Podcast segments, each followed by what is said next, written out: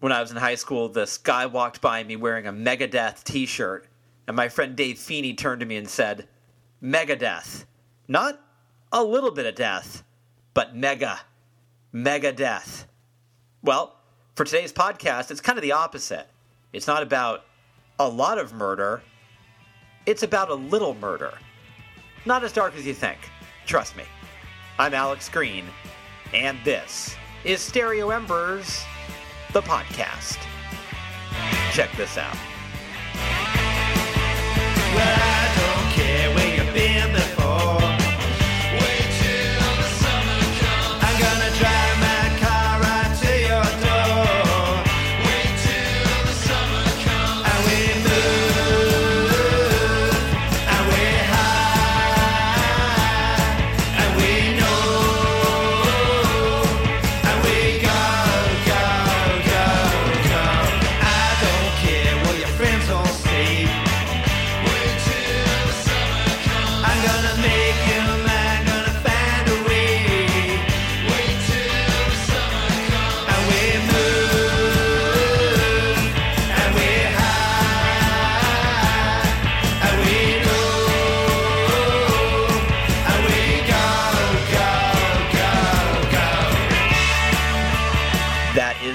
Music of The Little Murders, a band which features my guest today on the program, Rob Griffiths. Let me tell you a little bit about The Little Murders and Rob Griffiths. The Little Murders formed out of the ashes of the punk outfit The Fiction. Led by the British born Rob Griffiths, The Little Murders are one of those rare bands where every song is a winner. Seriously, every single one. As a matter of fact, if somebody asked me what my favorite songs of all time are, the Little Murderers would have at least two in my top 20. I never get asked those things, by the way. I'm ready. I have a list that's totally ready to go. So as soon as somebody asks me, I'm going to pull out of my pocket and be like, oh, I just happen to have this with me. Anyway, back to the murders. What do they sound like? Well, their songs are hook filled blasts of melodic pop that rip the cover off the ball every single time. Putting it simply, Rob Griffiths is one of those commanding frontmen who just radiate charisma. Over the course of their brilliant career, the Murders have put out classics like First Light, we should be home by now, Dramonorama, and Dig for Plenty. And to say they're still going strong would be an absurd understatement. All these years later, they've never been better. They have a new EP out called Wait Till the Summer Comes, a new album on the way, and a tribute album just landed called Things Will Be Different, a tribute to the Little Murders. Now, I've known Rob for a long time. He helped me out with my Stone Roses book. He and his wife came to Berkeley a few years ago and we hung out. He's a pal, and I can't wait for you to meet him. So here we go. Me and Rob Griffiths having a conversation right here on Stereo Embers, the podcast.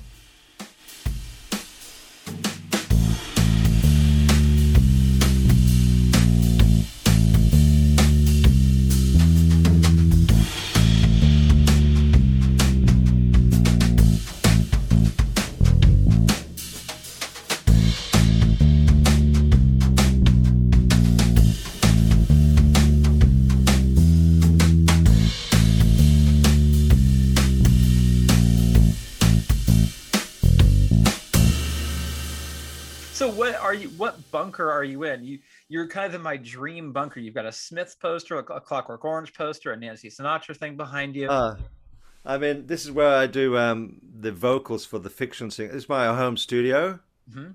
So it's uh, I don't know, it's my garage. Oh yeah. So uh, you oh, know, oh yeah. It's, it's like a man cave, really. Great.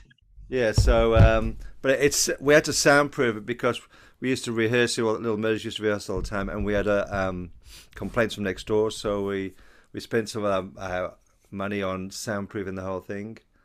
And so it's got a bit of a dead sound now. So when I do, um, I can do you know my demo recordings here, and um, with the fiction because of the you know the the loose way we do recordings, I can do my vocals here, which is good but it's you know I don't know if the vocals are as good as when my Craig the producer does them, but you know no one seems to know the difference between a real professional one or my one that I do at home. So so what's you know I, I never understand that you know like no one you know like um you know my voice is not one of those kind of voices where I think people go well he's not he's not on form today because it's just not that kind of voice. That has to be on form, you know. Like it's just um, the way I sing. I can do it at home, I think. Except with Little Murders, you've got to do it in the studio because um, our guitarist demands studio time. Because he's a he's really good. He, I guess he's, he's legit. Yeah, he's legit. Yeah, he's he's done studios all his life, you know. So he's not going to go fucking you know a, a, laptop at home now. He's not, you know. That's all right. It makes it makes the two kinds of music different, which I like a lot. So, what is the what is the current state of the fiction and the Little Murders? Right. So the fiction, um, both of us are making albums at the moment. Yeah. So with the fiction, uh, Rob Wellington, the fiction were the original before Little Murders, and that was me and Rob Wellington, and we're still the fiction now. Um, and I told you we got together about four years ago when Off the Hip wanted to release one of our demo tapes, which we recorded before we even played a gig, and we released it as an album and did all right. I think it's all sold out now. Um, and so we put the band back together, kind of, and um, yeah, so we're playing around, and we did Japan, and it's more of a pop punk thing, you know, like it's basically me writing kind of like poppy songs, but I've actually gives me a chance to do something a bit more punkish, uh, a bit more, bit more. Um, you know, I can stay on one chord for at least eight bars or something. You know, which Little Murders allow you to. You know, because I'm writing a different style with Little. I'm trying to write songs and leave room for solos and stuff like that. Where the punk thing, I can, I feel like I can write a one minute song quite easily. Yeah. So, you know, like it's um, with the fiction, I think I can just get an idea and put it down. Like I did one last night. I went in and recorded this song, and it's finished now. So it was, um, and it only goes for two minutes. It's uh, it sounds like the New York Dolls, but you know, and the, and you know, then there's a bit of soloing at the end, but that's about all. But you know, like I could take it them tomorrow. We can do it. Saying that, we haven't done any recording for a year now since this COVID thing kind of you know, knocked a few wheels off, so we've got to get ourselves back together. But we're putting out a single soon, so. The fiction are they're scruffier, right? This, the fiction is like a scruffier, faster band. Yeah, yeah, yeah. I guess so. It's um, yeah, it's more. Ex- oh God, how do you explain it? Be a bit more experimental, I guess. Um, it's it's me writing in a different way, you know, like um it's me looking towards more like um, the Saints or to uh, Radio Birdman or to um, some of those kind of like those first bunch of bands that came out in 1970, like Wire mm. and um, I wouldn't say the Undertones, but I'd say that kind of the pop punk thing, you know, but not so much, and not crossing over to Siouxsie and the Banshees territory, not over to, you know, but I mean, very, you know, and trying to pull some of you know those influences like magazine and you know that's where I want to go next and um, that's what you know that pop punk went where with little murders of course it's um, I'm still very much power pop you know so I mean one day maybe they'll just get together and make something you never know yeah well I look I've started writing um, a glam band with you know Steve Lucas uh, from X. Do you know the band X? Sure. Yeah. Yeah. So anyway, so I got it. I've, I've actually done a, a glam rock thing called T Ram, which is like trance. it's like trance, but you know you can't do that in a, a dot com thing T Ram because you can't have that full stop that uh, that period you compare periods. Right. So you can't put T period Ram because they say yeah, you can't do that. Anyway, T Ram, and we've done this song called Com- Mr. Complicated, which is it's really good song I think. Um, but it's got the uh, the glitter beat, you know. And anyway, so Steve is doing lead guitar on it, and you know, we've got all the other guys from different bands jumping in. So that's another project of you know, I'm doing a glam rock EP, you know. And then I then I thought, well, I keep going. I'm out doing a, you know, like I've got this um, acoustic thing going, so the folk rockers from hell I might bring back. So wow, what else can you do when you get to this stage of your life? You know, you just well that's the whole thing it's like i think you have to just keep going and i think that one of the things i've always found really inspiring about you is that you do that like you just keep going. You're the you're sort of the um you carry the torch for the stuff that you do and you do it so like you just don't stop. You just keep going. And um, for me it's always been personally inspiring like with me in the podcast. So you and i are both teachers and it's like there are times where you go oh fuck i could just i should just i don't want to do anything.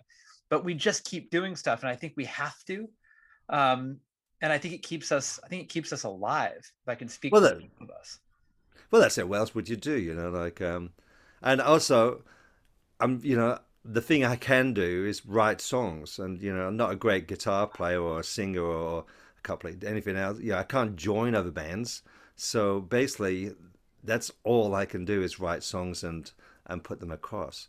I mean, you know, or you know, like put together little film clips, or you know, all those kind.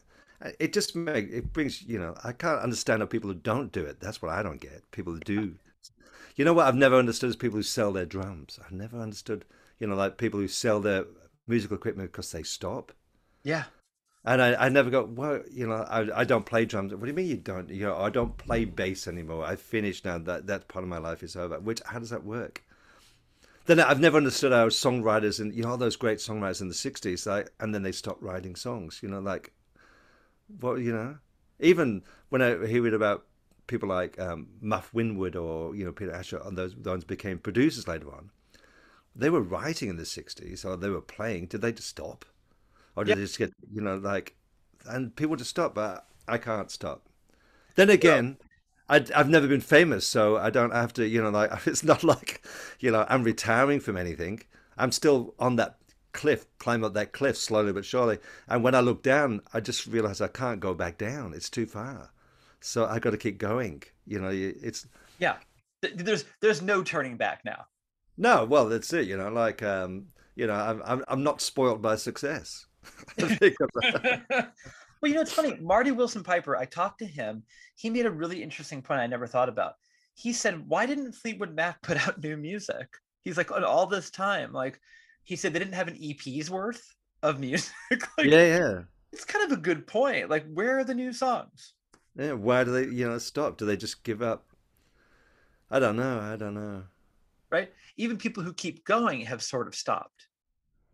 That's right. But you know, like um, the thing is with, with me, of course, is that you know I might think about oh I'm going to stop doing this, and then I'll get some kind of guy in in what was it last week? Somebody in Norway bought my records, you know, and they bought like five albums off off um, Discogs, you know, and I think, well, there's this one person, you know, and I, I, if I keep going, maybe one day you might I might get to play in Norway. Yeah. Yeah. I might be dance with the prime minister. You know? I, well, I some I got a, a um, an alert from from this company we work with, and they were telling us that our podcast was charting for the first time in Hungary, and my brain went, "Oh, let's go to Hungary and do a couple live shows there." not feasible at all. But I was thinking, like, the Hungarians clearly want us, which is not true. But I mean, but maybe one day it will be true. It is, but that's it. That's the road you're on now. You know, like someone, if someone likes you somewhere, that you've you got to keep going because you know, it's like I've got a drawer in my bedroom and it's got Polish money in it because somebody bought my records with Polish money, and when I went took it to the bank, they said they went, "We can't change that. It's Polish money." Said, what do you mean? It's money, is it? No, no, we don't change Polish money. And yeah. so I got this little, a memento of this guy who bought three or four albums, you know, ten years ago in my drawer and the thing is, somebody at work the other day, you know, like said, "Oh, they just got back from Poland." I thought, "What? You just? If I'd known, I would have give you this money." I think it's about sixty bucks worth. I think. So, but you know, they're they're kind of. It only takes, you know, like I don't know.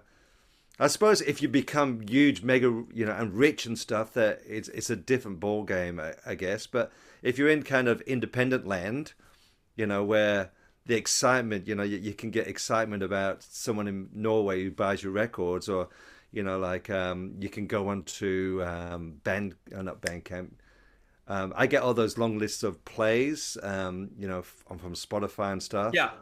And mine are like pages and pages long, like you know, fifty or sixty pages long. I, I can't imagine what big bands are like, but um, you know, and then you read things, you know, there's like um, Mauritius Island. You know, someone's you know the, it's played somewhere in Mauritius. I think you know some. You think about somebody in Mauritius Island. I, I can't remember where it is. Is that's in Africa, isn't it? As a teacher, I should know that. Yeah, I should know that too, and I don't know. So somebody's clicked on Spotify and played. But I know that's probably that "She Lets Me Know" song because it was in the TV show. Oh, it was in uh where was it? Um, uh, I'm not okay with this Right. on Netflix. Right. And that- anyway, with those those kind of teen shows, people do a lot of um, playlists and they put the whole songs on there. So we're on there with you know prefab sprout and stuff. So so that's like um, a lot of that's a lot of plays on Spotify and things like that. It's done you know really well. That I mean, is there is there any movement towards getting your music in more shows? Are you always trying to do that? And how'd that one come about? Well, I've got um, a kind of um, um, a publisher over in New York called Randy, um, and um, yeah, he just um, puts our music out. So we've had a few shows. We've had that one, and there's a TV show called The Affair, Mm. um, and that was that was a good one because that one's on normal TV. So you know that did, kind of gets a bit better. Um, I don't know, monetary wise, it would be a bit better, but um, not as well played as say she lets me know and and there was another one i had a christmas song in a pierce brosnan t- uh, film called survivor i think like that it was like um yeah so i mean we've had a few placements and he, he keeps trying to play randy from love cat music so yeah, Yeah.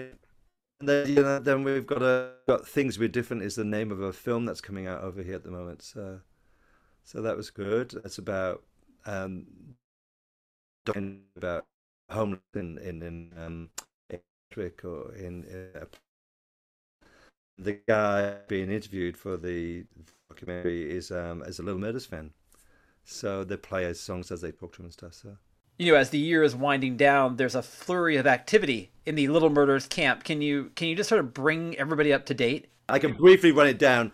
We got so we got a new single just came out on just on Bandcamp and on digital on Apple Music and stuff, which is called "When the Summer Comes."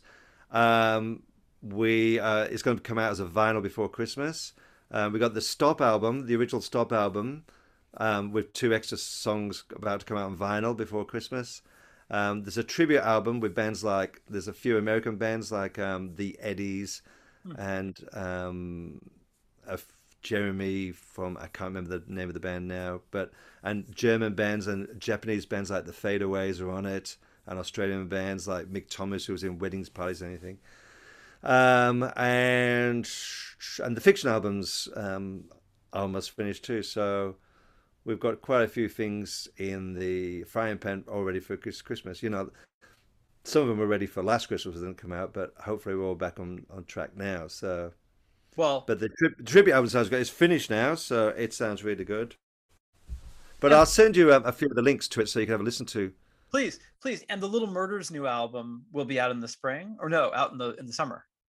Um, nah, I don't. The new album, Little Murders new album, we've we've got down all the basic tracks, um, but um, we it's just for some reason things move a lot slower now. I don't know why, as compared to before COVID times, we would get things done a lot faster. But now it seems people are trying. I don't know. A lot of people go away all the time. We've got two things. One, people go away on holidays and they got you know families and stuff. And the second thing is a lot of people keep getting sick over here. I don't know about over in America, but basically people you know like I mean I've just been sick for a few weeks with that cold and and a throat thing, but um yeah a lot people just seem to get sick a lot.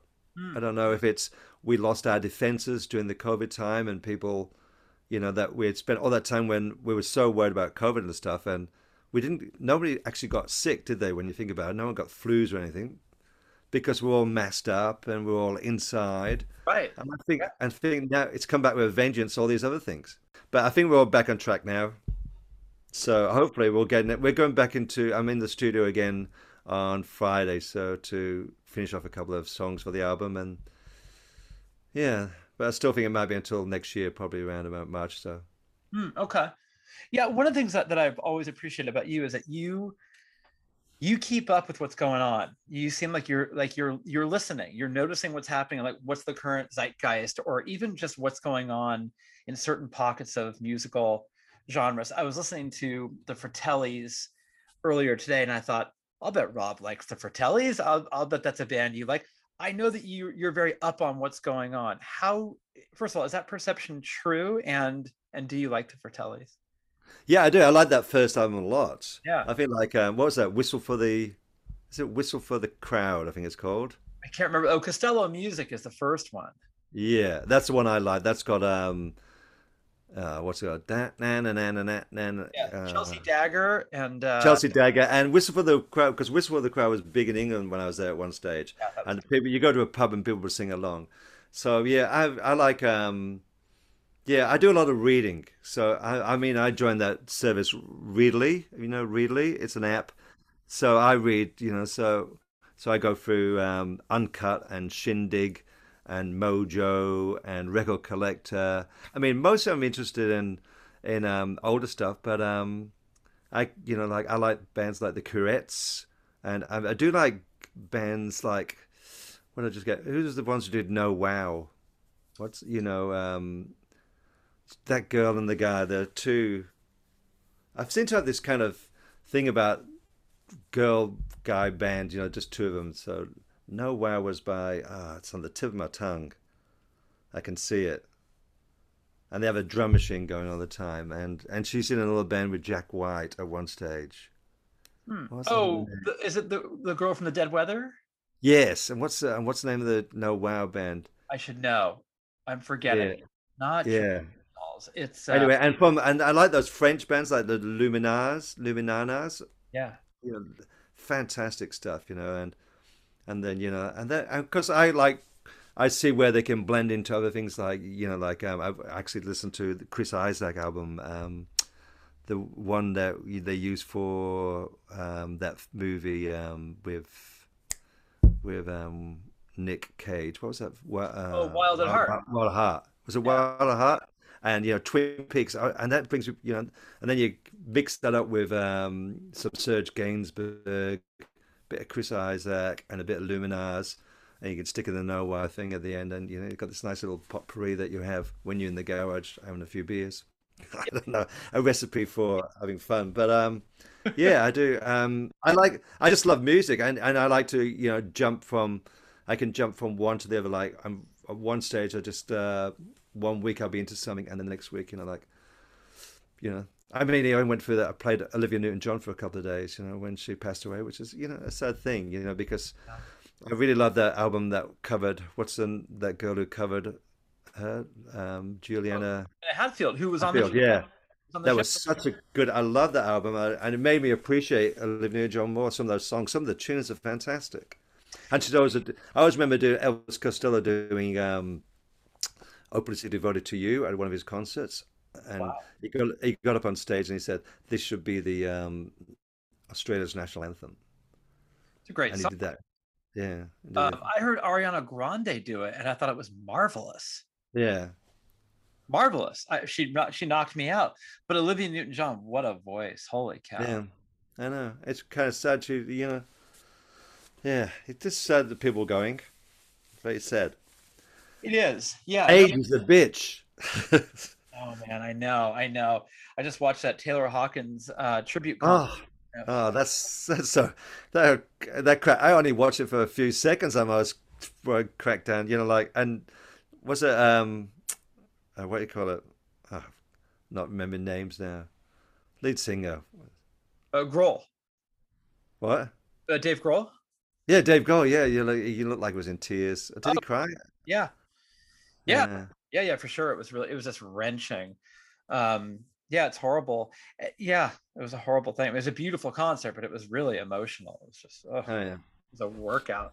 Um, it's funny because like I was thinking about your your body of work. Like you're you're really in a really rare category in the sense that you just keep getting better to me. Like, Oh. I've always loved your work. I, I mean, uh, when I say that, I don't mean like you know, like oh, you're really improving. I don't mean that. I mean like it's always been great, but it just keeps getting better. And then I look at a band like the Pixies, who I used to love, and they're not getting better. And, and I don't mean to say bad things about the Pixies because I think their hearts are in the right place and they're good guys and they're trying hard. But to me, the music is is a far is far below what they were doing. Morrissey uh, is another one of those people where it's like it's just not there anymore to me. Yeah. Um, but you like like you know your right hook is as potent as ever if not stronger. So uh, so the fact that there hasn't been a decline of of creative powers is to me really of great comfort and i think it should be to any artist who listens to your work. Yeah well i guess it's all down to i've got nothing to live up to. So you know like i'm not you know I, I guess with some of these major you know people they've always got something that they've got to they, have got something they've got to they're um, fighting against. I mean basically if you've been successful with something if you a hit chart it's like a lot of bands you know you got to try and follow up some way. And it, it's a it's kind of a, a weird place to be um, that people want some of that really old music. But i mean i mean i'm not really competing against i've had, i've probably had no success really in, in in a sense. Well i feel successful in that i've got people like you like me which is you know amazing that you know there's people in america and there's and germany and and that guy in norway and that Poland. they you know I, I should remember his name. I keep mentioning it, but um, the thing that's what you know, like. But I don't have to. Com- I haven't had a song that you know, like. I've had to compete against. Where with Pixies, they got to compete against Doolittle and yeah. Um, so and and Morrissey. I mean, the songs he's got to compete against. I mean, the the pressure must be on. There's no pressure on me. So I'm I'm be like you know, I'm I've I've consoled myself to the fact that I'm going to be famous after I'm dead. you know that somebody's going to pick it up in 10 years ago jesus this stuff is good but yeah. you know that but, yeah but i feel uh, you know like i feel good in a sense that when i was watching um that history show on netflix um and it was talking about mp3s and the amount of music that's released every single day in the world was mind-boggling like 20,000 songs a day are released you know so in fact i'm quite successful you know, and then I, you know, and sometimes to give myself a comment, I look at my numbers on Spotify. You know, if I get some sixty thousand for "She Lets Me Know," you know, and other bands that are bigger than me, you know, they're, they're down in the thousands. So I can say, well, you know, I'm, maybe I'm not, you know, but it doesn't affect my songwriting because my songwriting is um is closely tied to a reaction usually. So when I write a song, it's uh some, more than half the time, I might be watching um, a show or listening to music, and I hear a song and I like it so much, it makes me go and write a song. Mm. So, so it, I've not, I've got no, I don't sit down and try and write you know, I've got hundreds of songs now in my phone and stuff. But if I hear something, I, I go, it just makes me, you know, like I, this new song I wrote last night. It's just because I was thinking about the New York Dolls and I just wanted to write a New York Dolls song. So I went in there and just, and because I'm not very good guitar player, right? I, I can't write a New York Dolls song, but what comes out is kind of like my vision, like a Van Gogh of New York Dolls, kind of messy. And um, so I'm not saying I'm like Van Gogh of music or anything like that. but I'm somebody who's, who's a bit messy. And um, so if he tried to draw, you know, when he draws flowers, I mean, they must have seen it as kind of crazy with all the kind of the colors all over the place and and just the emotion. Well, that's the way I do music. Basically, I just and sometimes that's what kind of you know when when we go and record in the studio, and they turn it into you know something really because some of those productions are great. Some my songs sound great from the studio, but when you hear the demos, which you know sometimes I just listen to the demos because it's that splash of throwing everything down and all mistakes and stuff that I like, and that's what I like about you know like the fiction does that sometimes too, but they're getting cleaner too. But um, I think I'm not competing. I'm not trying to write another Doolittle or another um, the queen is dead you know i don't you know.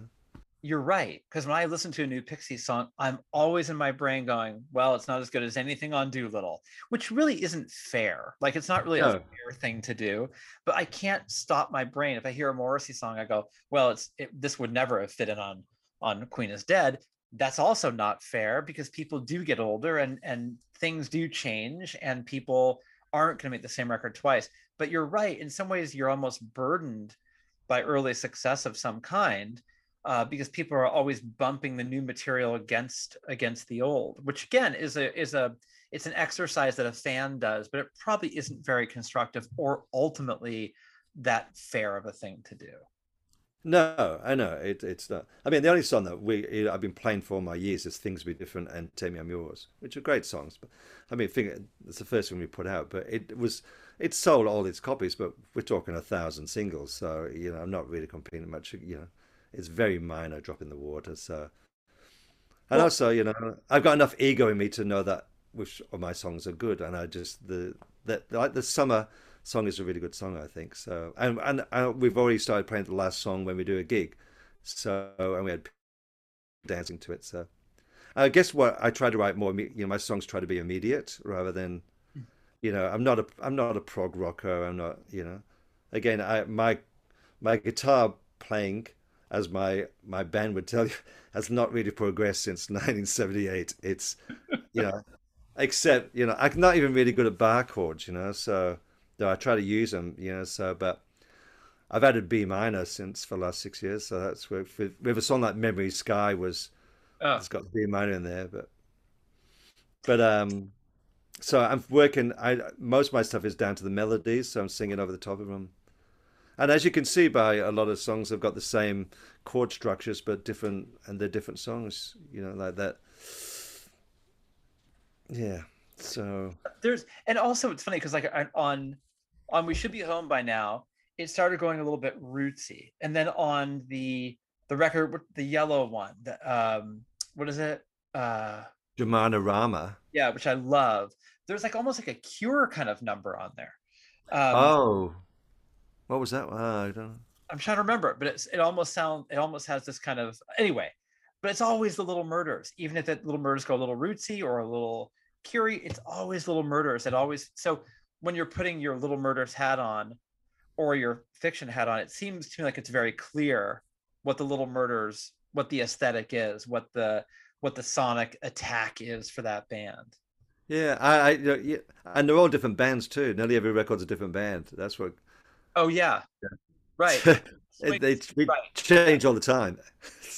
so even yeah, you're the Marky Smith of Australia. yeah, I know. I I said that we want. I once uh, did um, a posting of uh, how many people have been in the band. I think it was like forty or so. You know, they're just that's a lot. Yeah, yeah. and some come back. They don't always leave, but they come back on different instruments. But what did what did Marky Smith say? Even if, if it's if it's me and your grandmother playing bongos, it's still the fall.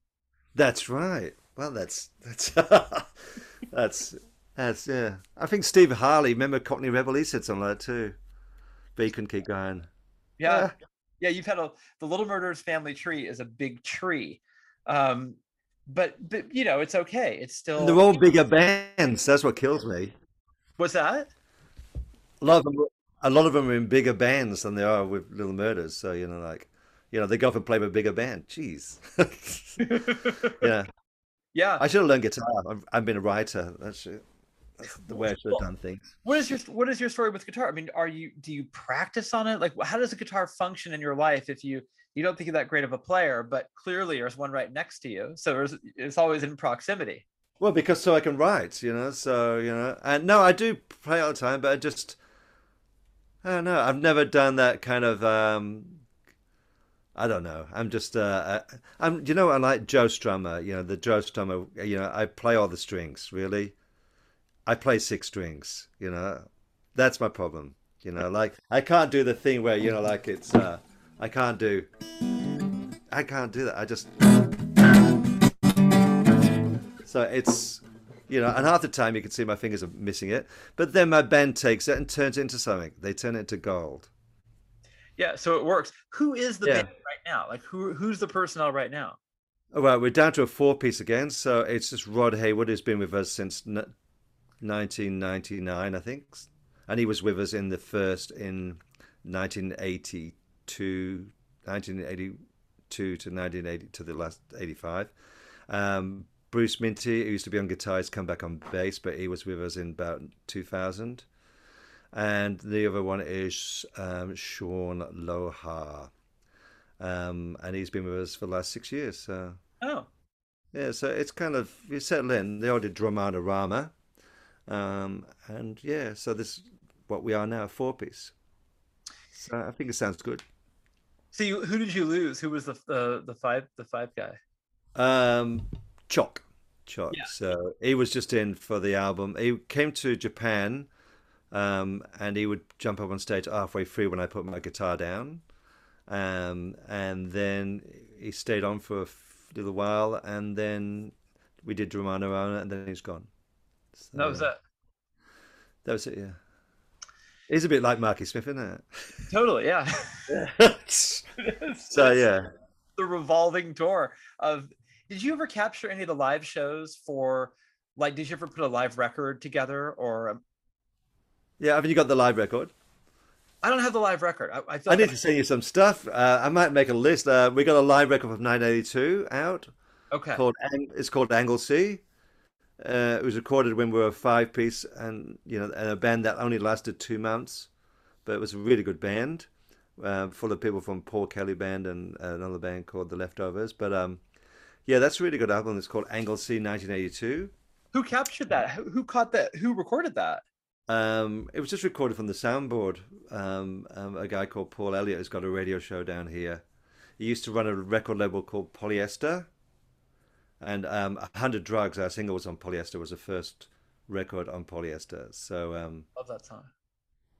yeah, I had to give him that record because we owed him so much money because all his equipment, we used to hire his equipment, and um, it got stolen.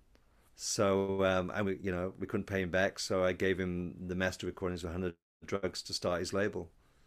That seems fair. That is a, an amazing song. Yeah, he sold he sold well on the first pressing, but I think he didn't do too well on the second pressing. So, like uh, that's what you know. I think that's what when I had a record label, I think that was my problem too. Selling well on the first pressing, you go and spend all the money in the second pressing. That doesn't sell, so you your profits get wiped out. So Why does the, the second pressing? Why does that always fall short of the first? I don't know. Oh, not for every band, Yeah. but uh, for us, we kind of like for the hundred drugs we did. I wouldn't do a second pressing again. Make them collector's items nowadays. Stuff. I, you know, you've made some money, a little bit of money to do something else, not to you know second press and have a bunch of records in your in your, your cupboard for the next twenty years. Then you know, like um, you know, I've got CDs I put out a long time ago. I think I've you know I sold the last one the other day that had been out for twenty years. So you know we had a glass of wine on that and celebrated that. Was um was First Light was that like a return record because you guys you guys hadn't been around? Yeah, first light came. Yeah, so we, no, we did. Um, yeah, it was a first light was the very first real album we ever did. So we did um Stop, which was a compilation Right. in 1985, and then in 1996 we did an album called And Stuff Like That, Yeah. and that was five tracks I recorded when I had a band called Pretty Green in the early, and then all the five tracks just went in the studio and redid some of the things from Stop because they were demos in the first place, and they had tape hits. But now I realize the tape hits was wasn't too bad anyway. Um, so that was a bit of a mishmash, and then six tracks from Stop on it. So First Light was the first one when I got the the band I had that were um, uh, what do you call it uh, playing the stuff like that album, The Return. Um, I got there and we went in the studio and um, it did. I, I wrote it. That's the first time I wrote an old album. You know, the first time I wrote an old album with a band in mind. And we should be home by now. It was going to be the same thing, except our lead guitarist left one day before we were about to record because he got a job, and so that became that's why it became a bit more folksy, I guess, more rootsy because we're using all different guitar players and different ideas, so it couldn't rock out as much. But um, yeah. So that first light though holds up a lot more, you know, because it's nearly twenty four. I can't believe it's not twenty four years old now. That's crazy. Is- That that means I've known you No. for 24 years because that's when I got on board and reached out to you. Um, I love First Light. Yeah, because I remember. oh, Yeah, and I I mean, yeah, those song I like um St James Parade and um Andy Warhol and yeah, they were quite Well, and I mean, Andy Warhol is in my top 10 favorite songs of all time by anybody. Like it's for me, it's it's it's absolutely. I, mean, I love everything you've done, but that song for me is it's in my top 10. oh, thank you. We got um we just re-recorded it uh, on a live show in a in a studio, so I'll send you a so you have a look at it. So Oh, um I was thinking about we- we're thinking about we got the um because it was a live in a studio thing. We've got the master tapes. We're, we're thinking maybe um, we um, what do you call it? Maybe spruce it up and put it on the new album, re-release on the new album as Like, diff- uh, with, well, with this uh, band. me, that would be Because we've, we've, we're back playing on stage again now. So we brought Andy Warhol back and we've just slowed it down a smidgen to make it a bit more um, Teenage Fanclub. Hmm. Because when we first came out, it was more Wilco. I was in a Wilco stage, Uh, and now it's more now it's more um, now it's more Teenage Fanclub. And yeah, those two bands kind of like pretty much similar. So Yeah. Although this is a weird thing. Teenage Fanclub. I don't know if you, you I think you'll get this. Their last four or five albums make me insane. Like when I put them on, like they make me they sound I don't know what it is. I feel like I'm losing my mind. oh really? Oh, it makes me anxious and it makes me like, yeah, because I love them. Um, but their last four or five albums, I have just been I, I- it, just, it literally makes me makes me feel um like I'm losing my my head. Yeah. Really? Yeah, I don't What- know what it is. what- Is it because they're so laid back now? They're so laid back, they're almost outside. Yeah, right. Like it never ignites, and and No. ignite. And they remind me. This is. I know people are gonna kill me for saying this. I really, really don't like Crosby, Stills, and Nash, and it sounds to me like the worst part of Crosby, Stills, and Nash. Oh really? Doesn't do it for me at all. Yeah, that- and it never ignites. It just never ever takes off. And they were a band that could really soar, and they don't soar Yeah. anymore. To me, I, I don't. What's your take? Ah, God, I hate to, you know, like I, I, I still buy their albums, and I still, you know, like I do fight, stick up for them a bit. I know, I know what you mean. They're kind of a band that I might play for, and then they're they're in the shelf now. Um, I can't remember many of their songs. One of my favorite songs they did lately, which was really good, was um, the B side of their last single, and they did a the um, you know, Grant from uh, Grant McLennan. Um, from Go Betweens. Um, it's he did a solo song called um, what was it called? Anyway, they do a cover. It's really good. If you ever track it down, It's not. It's not. easy have I- come, easy go. Easy come, easy go. Oh, okay. They, they covered that. They did it really well, and I saw them in concert. They were great. But I know exactly what you mean. You know, it's um, you know, it's hard. It's a bit like Morrissey. You know, like I do love, and in a little way, I hope my wife doesn't hear me. Belle and Sebastian. You know, because I really like them, and and they keep putting out albums that I'm not really. Yeah, I know. I know. They put. I, I love Belle and Sebastian too, but not their last couple of records. Same problem. no. Um, yeah. it's just a little bit um a little bit toothless and then just a little bit there's like no there's no ignition for me teenage fanclub i expected to fly belle and sebastian were a little more ponderous but i just find um yeah it's a it's a weird thing it's just a weird thing and and i think that uh my reaction to teenage fan club has been very weird like it like it was making me anxious yeah. Wow. God. yeah, I know. I know. I don't know why. I really don't know why. Another band I was thinking about is Hoodoo Gurus, where I love their first three albums. And then I still love them, but they're but they also sound like a different band to me. I don't know what it is. Like they their sound, they lost the jangle and went for more of something else. But I still They're like just right? bit heavy, bit heavy, uh, Heavier. bit crunchy, and yeah, they're not that '60s thing anymore. They they went for something else. Yeah. Yeah, Still they good. went more. They went more hot rod, yeah. like a stripped down hot rod. You know, without the. You know, there's no jangle anymore now. No, and I really love the jangle, but I still th- I can still listen to them, but I really did um I really did appreciate the jangle with them more than the the hot rod. Do you know what band makes me anxious? Always makes me anxious when I hear it. Bread. Yeah, same kind of thing. Right. Yeah, that- That's why the bread. You know, if I hear that song, if I go, oh, Oh, I know. I get dizzy.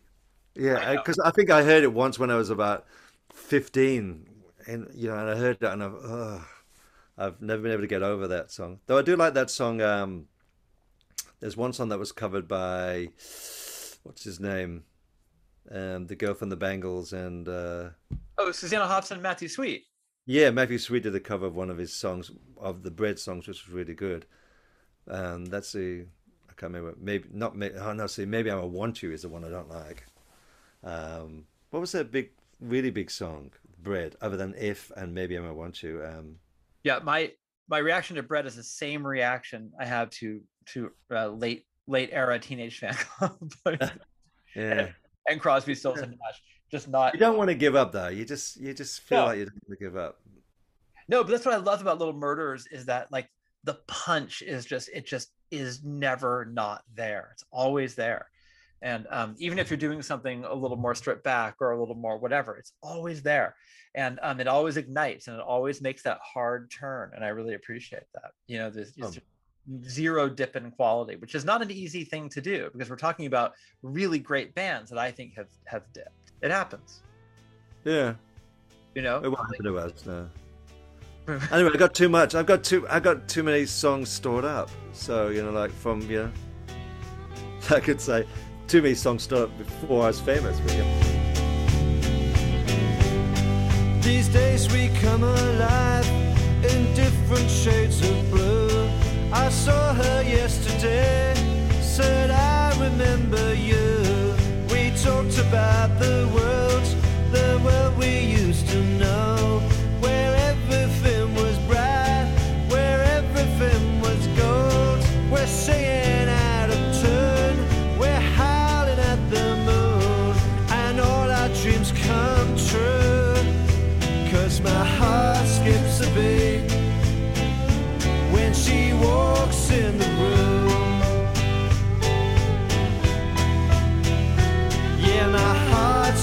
beat when she walks in the room. Some say the world is round,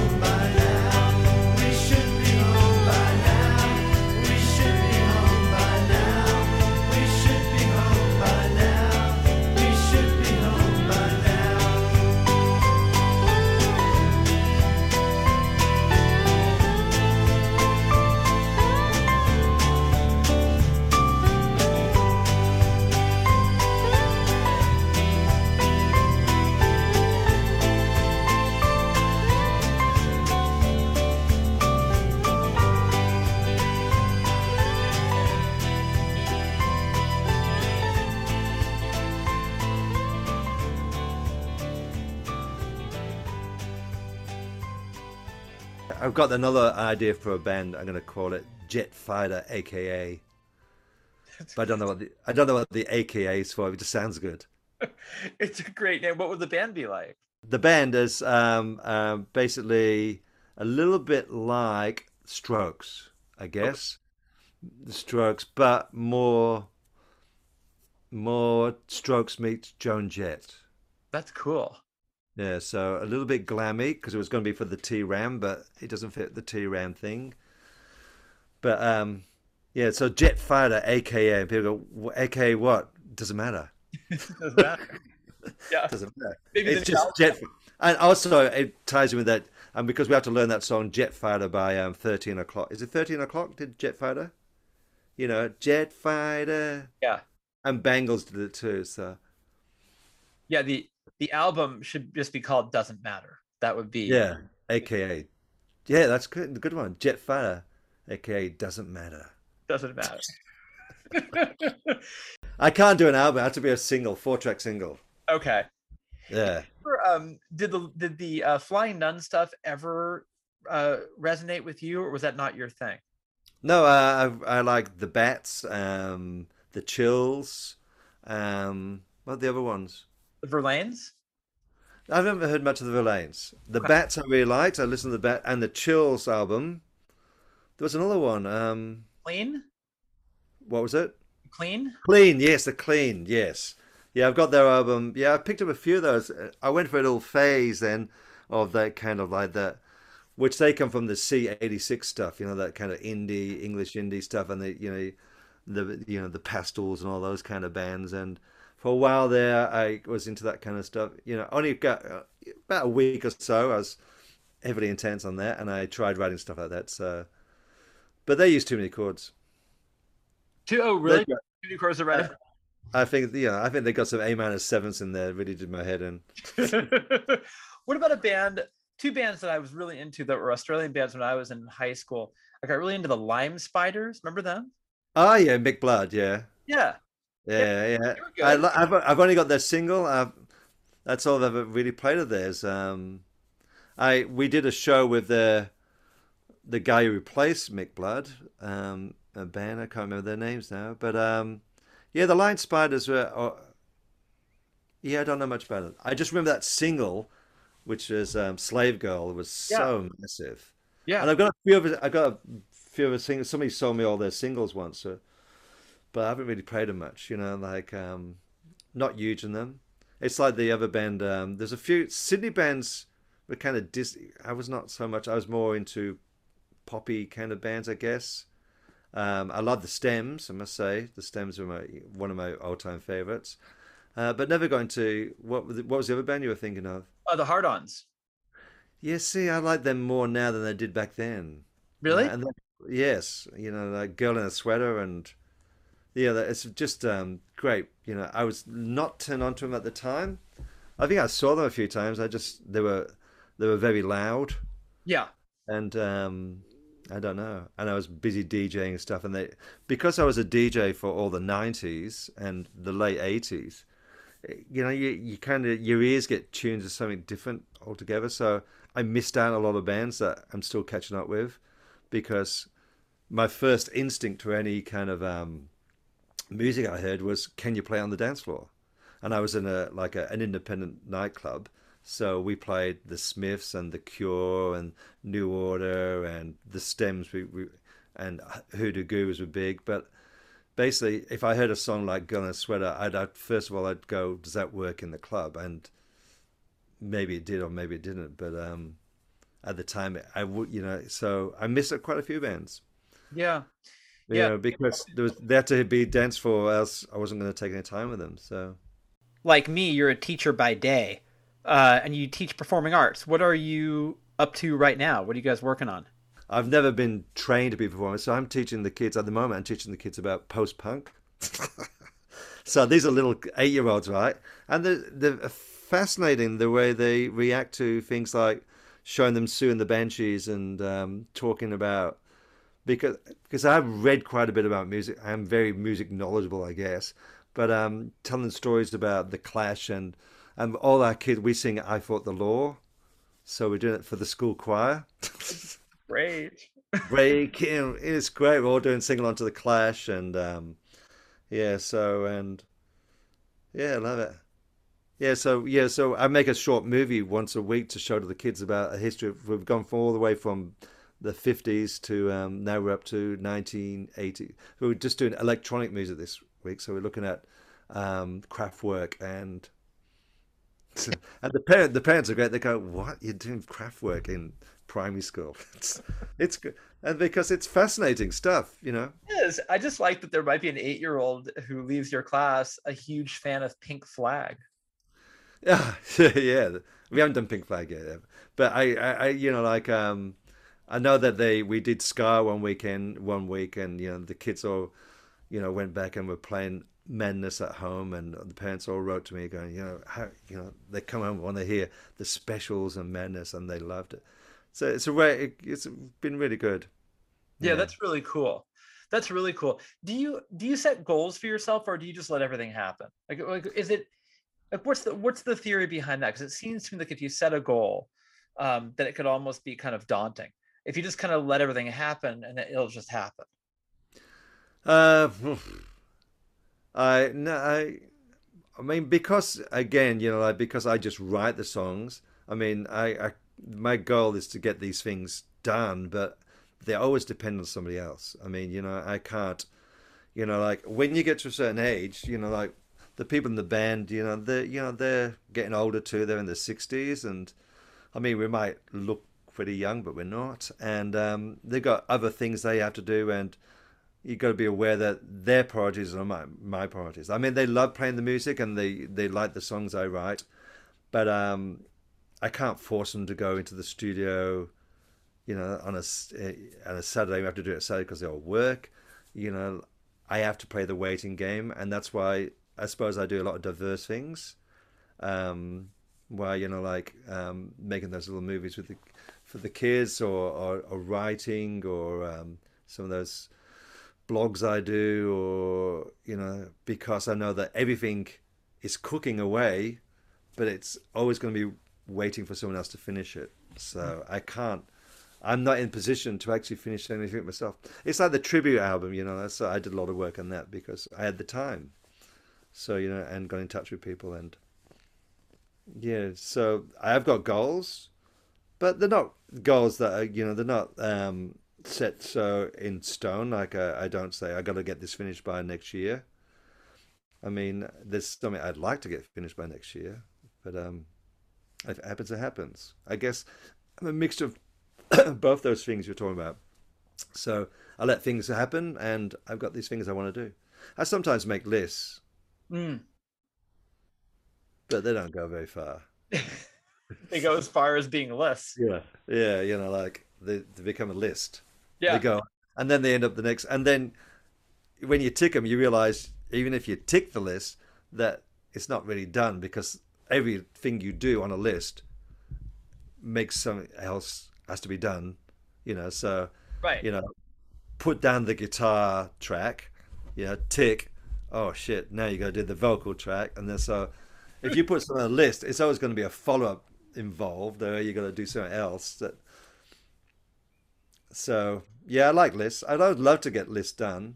I mean, I want to. I like to come and play. You know, I've got a kind of bucket. I like to come and play in um, in California. You know, yeah. like um, the the band I've been working with, the Eddies, over there, they're in Los Angeles. Yeah. You know, um, I've written two of their songs, and they've done work on my tribute album, and they've actually put it out on Twist Records in America.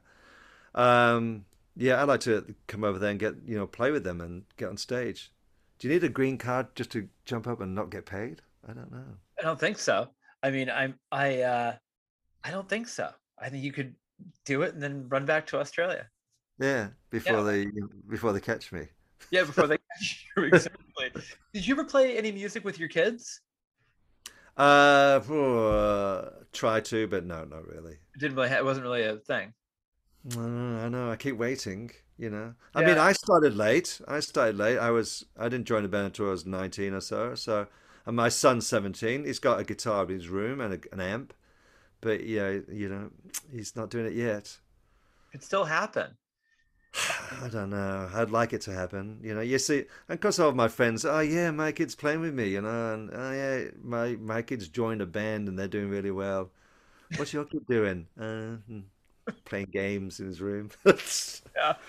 Shaving his head, shaving his mate's head at two o'clock in the morning out the front yard. Yeah, that's what that's what he's doing. That sounds about right.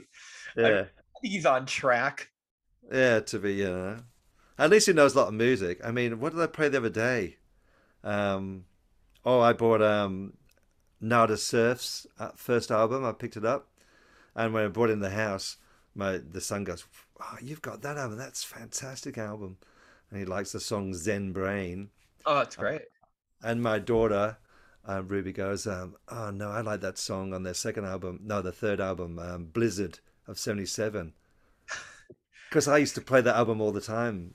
So, and these are kids, you know. I, I think that I'm not getting anywhere with them, and then they start talking about Nada Surf, and then were, we had a five minute discussion about Nada Surf, which I had never thought they would talk about ever. It was so fantastic to hear them talking, and it was Father's Day too, so it was even better.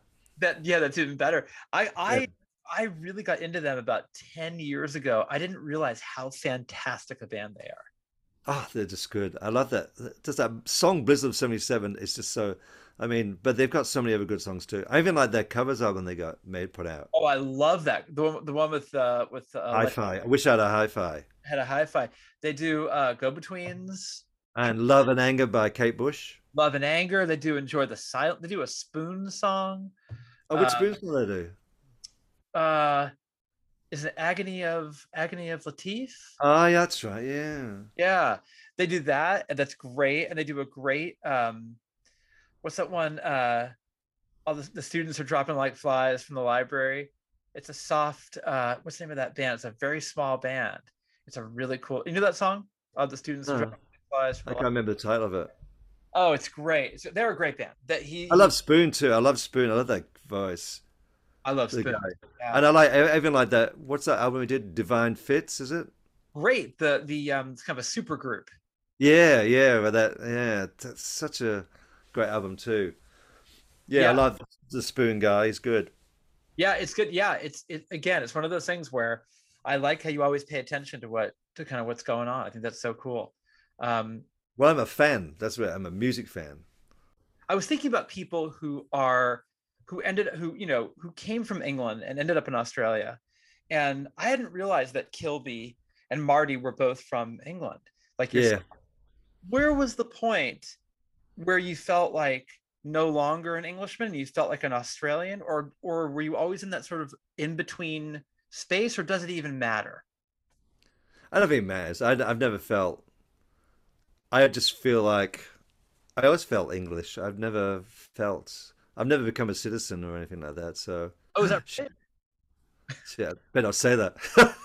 They'll kick me out. No, no, I don't know. I because I don't know. When I was you know, like when I first in a teenager, I was it always picked up on being English, you know, my voice and stuff. But then I found that my voice kind of was, you know, girls like my voice talking, so they used to get, oh, can you say rice bubbles, and all that kind of stuff like. So, and then I think when I started doing bands, I think I don't even know if I got my original accent anymore. I think it's probably um, some kind of like a Mick Jaggerish type change your voice to suit whatever your audience wants.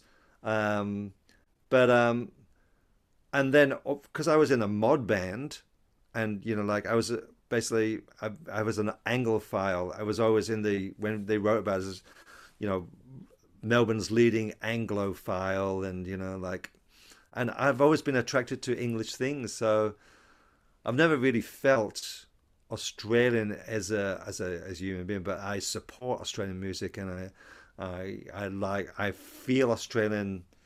I don't know how to put it really. I suppose you're right in some ways. I'm just kind of on the in the middle, neither fish nor fowl. I think they call it. so, but um, yeah. So you know, like, yeah, I do like being English, and I do like supporting England, but I do support Australia. You know, in lots of things. So I'm very proud of Australian music. I mean, I don't. When I went back to England, I wasn't too keen on being there. You know, so it was. You know, I always found England a little bit segregated because I went. I'm talking about years ago now. When I was younger, I went back there just after the um, mid '80s, and I just remember they were very um, segregated in their in their groups. So you, you like nightclubs and and bands and stuff you had to be a certain way. Um, I suppose it's their class system. I don't know if it is, and their youth system. They have young clubs and old clubs. Where over here, it's just in Australia, it's just like any anything that goes. You know, lots of it, it's always been very welcoming. I always found it that you know, like um, it's a it's a great place Australia for music. When you go and see bands now, you see you know like people from eighteen to you know to my age. Because I'm sixty five now, so. Mm You know, like, and I don't feel, I never feel put out if I go and if I went and saw um, King Gizzard. What's it called? Oh yeah, Gizzard. What then they called Gizzard and the Liz and can yeah, say them. King Gizzard. Yeah, yeah, yeah. Yeah, so I went and saw them, right? So, you know, I'm in a group of people who are 18 and probably some are like 15 or 16, and there's a few older people like me there too. So it didn't feel incongruous or anything wrong with it, you know, like, but, you know, I feel like some, if you went to one in England, they don't have, it was old, you know, either old or young. I I went to New York and saw some bands, uh, what was it, Aeroplane, the, the two girl band, um, I think they're from your side of town aeroplane plus i don't can't remember the name. Hmm. Anyway again it was a mixed audience so i think i don't know. I like that idea because i've got to like it now because i'm really old now so i you know well, so you gotta feel you gotta feel comfortable i can't remember what the question was now well that's right it's about uh, i feel english you feel you still feel English. Yeah, I mean, I and you never you never talked to Kilbey or or Marty about that. Did you, ever run into those guys in the early days? well they don't live they don't no they don't really um No, I don't know them all that well. I used to know Marty at the time. By the time, he was a lovely guy because we did a lot of gigs with the church. Yeah. But Kil- Kilbey never talked to me then either. Oh, really? so Kilbey- I, I would have a dinner. I used to, would have a dinner with the um, and I knew Richard Ploog, the drummer in the original one. But Marty was about. Was a lovely guy, you know. So you know, but um, no, Kilbey never talked to me once. Huh. I the last time I saw them was uh, he did a solo show this few few years back, and he has a shouting argument at, with um, somebody I was with. So we were the audience, and he was Kilbey was going, you know, stop talking when I'm playing, and you know, and so they got into a bit of an argument, you know, but no, but yeah, like anyway, they're a Sydney band anyway. Well, Yeah. isn't Kilbey's a Canberra boy, isn't it? From what I remember. What does that mean? That he was sort of uh He's from. I thought he came from Canberra, which is a another city, not Sydney. He was remember, yeah, uh, because I think he was in a glam band in in Canberra. that's correct. But, um, right, right, right. You know, but I knew you guys had done some gigs with them, so I wonder if you had ever had any. back in yeah, back in those days, we did quite a lot of gigs, but again, they were very, they were very precious, except for Marty and Richard, you know. But the other two were kind of like precious about their music, and um, so yeah, so I didn't really. So the other ones, I, I and I don't get to see all the other ones. Like I don't know who else, Robert Frost. I don't know those people. Our guitarist probably does. Hmm. Rod Hayward, because he, played with Dave Graney and stuff, so and they kind of mixed a bit more. Did you know Chris Bailey from the Saints? Uh, no, uh, no, never. We played with them as well, so Yeah. but um, no, never. met him. But he said nice things about us to somebody in New York. Oh, really? Yeah, he recommended. Somebody asked him. Um, he was in in well, he was living in Holland, wasn't he, in Arnhem or something?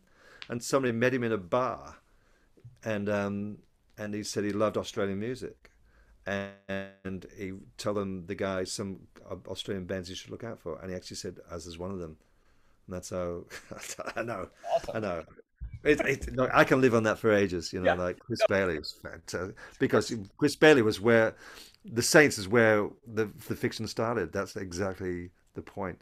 We were the Saints with a, a UK voice. So, uh, my first songs I wrote were a mixture of the Saints and the Damned, I guess. So, and You can't do so that's great. that. I mean, I, and I didn't realize that he had come from Ireland. I, I- he wasn't Yeah. Australian born, so you know. It's fantastic. That first gig I saw when they came down, mind blowing. Though Chris didn't come out on stage really, he just stood behind the speakers and hid the whole thing. And you know, the crowd were going. Well, the crowd was only twelve there. All going, "Come out, Chris! Come out!" Uh, no. I gotta No, for all the people who have who have struck a pose on the stage, that thing that he that early thing he was doing with the smoking and kind of slouching, that was a pretty cool look. oh yeah, yeah. Oh yeah, yeah. And the hair in his face. So I mean, at a time when everybody's getting their hair cut and he had long hair in his face and chubby cheeks, and you know, like basically he was so cool about that. And that voice, I just love that that that that kind I wish I had that kind of slur to my voice, you know, that you know, that it's Just, it's just got this edge where you go, you know, like he doesn't give a shit if he's, you know, like it's just, come on, man, you know, like it, it's not, it's not important. It's just rock and roll, you know. It's a melodic snarl. Yeah, you know, you know, not you know, I'm not selling houses. I'm not selling real estate. I'm rocking. You know, so just giving me a break. Thank you, buddy. I appreciate you doing this. I gotta go and cook dinner for everybody now. Okay, get in there, and uh, and I appreciate your time, man. Okay, and stay in touch.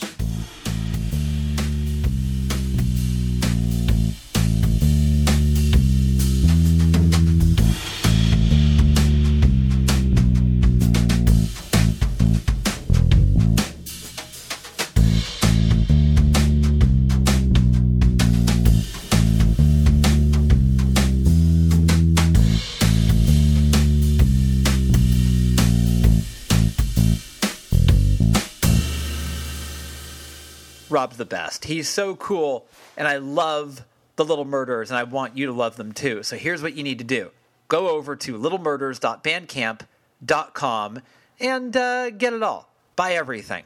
There's so much music there. All their albums, stuff by the fiction, there's EPs, there's live stuff, there's a t shirt, there's vinyl.